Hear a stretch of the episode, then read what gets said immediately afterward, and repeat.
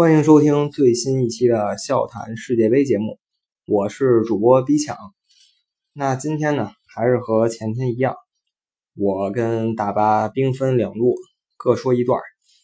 首先，大巴为什么今天不能一一起录节目呢？因为他现在在去俄罗斯喀山的火车上，他要去这个喀山看巴西队跟比利时队的生死大战。这场球也给大家推荐一下啊，不是决赛，胜似决赛。那今天晚上他也会给我们发一些他这几天在俄罗斯的一些感想，还有他在看瑞典和瑞士那场球现场录的一些音频吧。那我这边呢，我和咱们广大中国球迷一样，和中国男子国家足球队一起坐镇首都北京，迎战电视机前的八支世界强队。那闲话就说这么多，先讲两个小事儿。第一个事儿是我们这个节目开了一个微信群，叫赫斯基球迷会。想进这个群的朋友可以直接发信给赫斯基大帝啊。但是我刚才说了，大巴在俄罗斯，然后我这边事儿巨多无比，如果发给赫斯基，可能回复比较慢。如果特别想入群的朋友，可以直接联系一下前几天在我们节目底下有回复的那些听众们，他们基本上都在我们这个群里。还有一个事儿呢，就是我们这个节目图标换了，因为之前用了大力神杯，这个事儿可能跟版权有一些冲突，然后喜马拉雅官方也联系了我们，还给我们专门制作了一个新的图标，特别好看，而且被这官方认可，也让我们有一种被钦定的感觉，是吧？稍微磨磨一下。那言归正传，今天是这个休赛日，没有比赛，但是我们还是要坚持更一点东西。那说点什么呢？我本来想想扯点什么题外话了，反正也得跟足球有关系。在想这个话题的时候呢，正好看见我们群里有个朋友提到，他专门去百度了一下赫斯基，因为他不知道这个赫斯基是谁啊。我这么一想，感觉大家可能对赫斯基还挺感兴趣的，可能还有人疑惑，就为什么大巴逼抢这么崇拜这个赫斯基，还天天叫他赫斯基大帝。那我想今天我就来给大家解答一下，介绍一下赫斯基的传奇人生和他的传奇职业生涯。咱们先声明一点啊，赫斯基啊虽然叫这个名字，但是他不是一个司机啊，赫斯基他是个英国人，踢足球的，英文名叫这个 Emil Hesky，所以翻译成这赫斯基了。我形容他在球员上怎么形容呢？我觉得他是这个。现在大英帝星凯恩的模板，前科特迪瓦最佳球员德罗巴永远的偶像，阿兰希勒一生难以逾越的对手。我觉得赫斯基状态好的时候，一个赛季能进一百个进球吧，没问题。但是问题在于赫斯基状态从来没好过，所以也不知道他什么时候状态能好。但我坚信啊，作为赫斯基的球迷，我坚信他状态好的时候能进一百球，一届世界杯能进二十球。那说一下赫斯基的身体素质吧，他是一个踢中锋的球员，所以身高特别高，有一米九，体重也特别大。你把这一米九反过来写，基本就是他体重了。然后曾经呢也效力了很多球队，开始是从莱斯特城出道，不过那时候莱斯特城还不是现在这支创造过奇迹的队伍。他后来被利物浦的霍利尔看中以后，被买到利物浦，跟欧文，当年的金童欧文啊。组成了一高一快的组合，后来又被利物浦卖了，换了好几个球队，什么伯明翰、维冈竞技、阿斯顿维拉，又去澳大利亚闯荡了一阵子，踢这个纽卡斯尔喷气机队，最后回到了英格兰，来到波尔顿队退役了。他在场上的位置，我刚才也强调了，是一个中锋。然后他的这种类型呢，说好听点儿，他这个踢法叫做桥头堡，或者说破城锤。就是靠着这个身体素质，身体上极强的优势吧，压着对方的后卫，造出一些空当，然后给自己本方的球员射门机会。这就是为什么他能跟欧文组成一高一快这个组合的原因。他就把球弄头，把球点下来，然后欧文冲上去射门。他这种球员还有一个称呼啊，就是稍微客观一点的，稍微严肃一点的，叫做站桩式中锋。这个很形象了，可以想象一个高大威猛的黑铁塔。站在对方的后卫线上，当做支点，高球来了抢下第一点，给队友做机会。稍微说难听一点，这个球也可以叫防守型前锋，或者叫不进球前锋，就是它作用不是进球，就是用来破坏对方防守阵型的。这就是为什么我觉得赫斯基能进一百球，因为他踢这个位置是不进球的类型的位置。如果给他射门的机会啊，那实在是不可想象。他这种球员还有一个比较难听的称呼吧，叫做前场搅屎棍儿。为什么这么叫呢？就是因为他也不进球，但他能祸害。祸害完了以后，前场就一锅粥了，然后队友们可以找到机会进球。总之，他的踢法就是这样的。当年咱们中国队的传奇球员范志毅在英超的时候啊，跟利物浦交手过多次。我没记错的话，有一次采访范志毅说：“你跟利物浦踢有什么感受？”然后范志毅作为中后卫嘛，他直接面对了赫斯基跟欧文这对搭档。他当时就说：“欧文虽然是世界上当时……”最受关注的球星，又快，射术又好，但是我觉得呢，赫斯基才是更有潜力的那一个。因为赫斯基不但有强壮的身体，而且他很会用脑子踢球，他能体会教练战术。哎，我看了这段采访，我觉得这真是英雄所见略同啊！连我们国家队最著名的几个球员都这么评价赫斯基，可见啊，那我们真是没白吹赫斯基吹这么多年。好，下面我们回来说，既然赫斯基状态从来就没好过，为什么我们还要吹他呢？这就是另一个原因了。他踢了这么多年前锋吧，但是进球啊真的是寥寥无几，所以就被很多人骂，被很多人呃被很多人黑。当时有一句话就是说嘛，过人如梅西，射门赫斯基。然后在这个外国呢，大家也给他送了个外号叫 Lord，Lord Heskey，所以直接翻译过来呢就是赫斯基大帝。也因此啊，我们在做这个节目的时候，第一第一反应就是用赫斯基大帝来当做我们账号的名字。他另一件比较传奇的事情呢，就是在这个一零年世界杯上，他入选了国家队，但是没什么机会。结果他在这个训练场上一不留神，把自己国家队队长费迪南德给踢废了，然后费迪南德直接就没法再踢比赛。这件事也被这个英国媒体千夫所指啊，黑他的更多了。但你也知道，如果一个人老被黑，然后你们老专注于黑他，黑多了就黑出感情了，很容易黑黑转粉。我跟大巴可能就是这些人中的两个啊，我们也黑多了以后就成了坚定不移的赫斯基球迷了。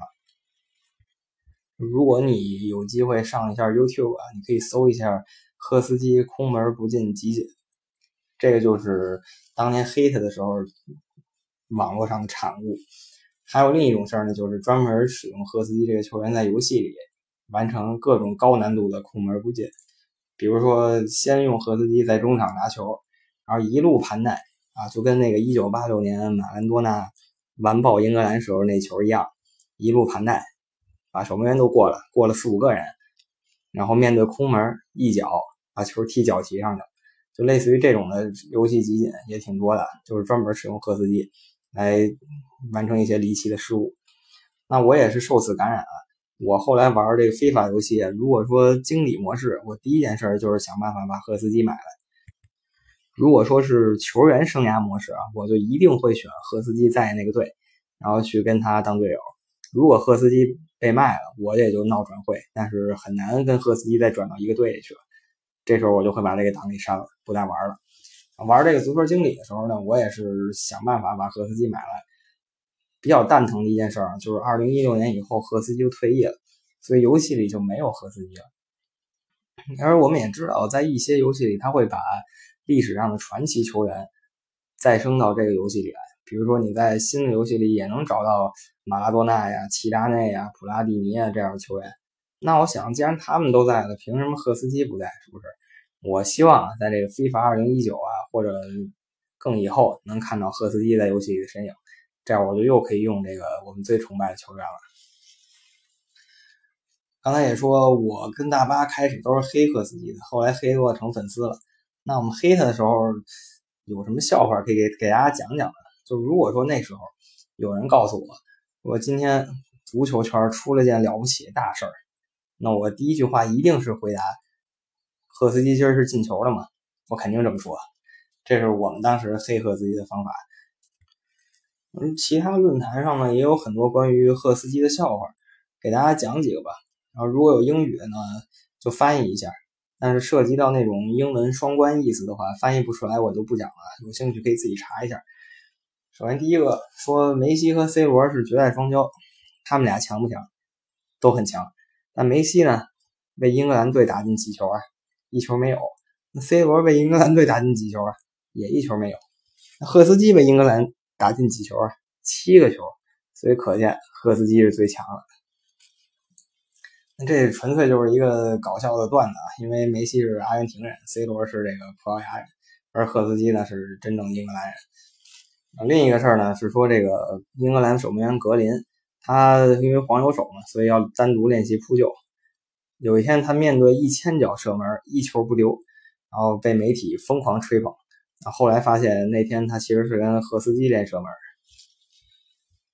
还有一个说这英国有个死刑犯要被枪毙了，然后那警察呢或者说法官啊，就最后找到他说你死之前还有什么要求啊？国家一定满足你。那这个死刑犯就说：“我希望最后是赫斯基来开枪。”很明显啊，这就是讽刺赫斯基射术不行。那足球圈里还有一个等式，说传球加上赫斯基等于什么？答案呢是门球，因为赫斯基一定会一脚把球踢出底线。还有一个传说，说这个赫斯基在阿斯顿维拉的时候呢，维拉虽然让他踢主力。但是更想买这个桑德兰队的达伦本特，然后于是有一天那个维拉老板就问桑德兰说：“我想买达伦本特，你出个价吧。”然后桑德兰说了：“我报价两千五百万镑，拿出两千五百万英镑就可以把达伦本特带走。”那不要小看两千五百万啊，十几年前这还是个大数目。然后维拉队老板回去想了想啊，决定用赫斯基加三千万把达伦本特买了。这是一个关于赫斯基身价的笑话，还有类似的，就是说有一个媒体爆料说，有一个球队想掏两百万英镑把赫斯基买来，然后这时候球迷就说了，花两百万英镑，这可比赫斯基本身的身价高出三百万英镑。那黑了那么半天赫斯基啊，主要原因就是因为他射门不行，跟他类似的有那么几个球员，也都是被球迷。用来黑，然后黑多了以后呢，就变成了膜拜，膜拜多了以后就变成大帝了。在咱们中国就是李毅，在外国呢，除了赫斯基，给大家再介绍几个。之前我们节目里也说过了，有一个是阿森纳球员本特纳大帝，然后葡萄牙球员埃德尔大帝，然后巴西球员弗雷德大帝。然后他们为什么被黑呢？你先说一下埃德尔吧。埃德尔呢，他是膜拜其实是比黑多的。因为他这辈子吧也没什么名气，但他就是在这个2016年欧洲杯决赛上打出了一脚技惊四座的世界波，一比零拿下了比赛，让葡萄牙夺冠。所以说这是一种膜拜，就另外三个人没法比，因为他们三个都没拿过这种大赛冠军。然后弗弗雷德大帝为什么被人黑呢？他水平不行啊，可是他一直能稳坐巴西队一四年首发。球迷不解，说他肯定其实有一些优点我们看不到，虽然他不进球，所以他是大帝。啊，为什么本特纳也是大帝呢？因为本特纳也是失误特别多，也是快乐足球，各种空门不进。可是他一直坚称啊自己特别强，就说自己一直是特别优秀的一个球员。于是乎，球迷也把他封为大帝了。那还有一个就是赫斯基，他们四个人是这个西方球迷经常提的四个大帝。那赫斯基与其他三个人不同点在于什么呢？就是刚才我也提到，外国有一些球迷专门用赫斯基做那种失误集锦，就是用赫斯基完成高难度失误嘛，对吧？其中有一个小网红啊，跟赫斯基合影，人赫斯基呢也知道这个人，他也看过这视频，他居然一点都不生气，然后还给那人送了个签名，然后说你这视频挺搞笑的，我也不会因为你拿我开心，我就跟你生气，犯不着。哎，我看这视频觉得。赫斯基其实是个高人啊，啊，心胸很大度，我一下就黑转粉了。而且再一想，他也给利物浦踢了那么多年球，我作为一个坚定的利物浦球迷，能不支持一下他吗？对吧？其他三个大帝就没这水平了。所以我觉得西方四帝啊，唯一能跟咱们中国李毅大帝抗衡的，只有这个赫斯基。但是李毅大帝在咱们中国有第八，这第八里呢有几千万粉丝，可是赫斯基在咱中国就没有这么大影响力了。于是乎，我和大巴就搞了这么一个微信群。哎，如果想进微信群的，联系我们，联系已经在群里的朋友，一起来膜拜赫斯基。那刚才说了这么多关于赫斯基的事儿，那我们对赫斯基有什么期待呢？我是期待这个四十岁的何斯基赶紧复出，带领英格兰队拿下2020的欧洲杯和2022的世界杯。那今天就先瞎扯这么多，希望大家多多订阅我们的节目，多多收听，多多点赞。如果有兴趣的话，可以在底下留言评论，或者到群里跟我们讨论。非常感谢大家的支持。明天比赛就又要开始了，我跟大巴也会找时间在一起录音，恢复我们的常规模式。那我们明天再见。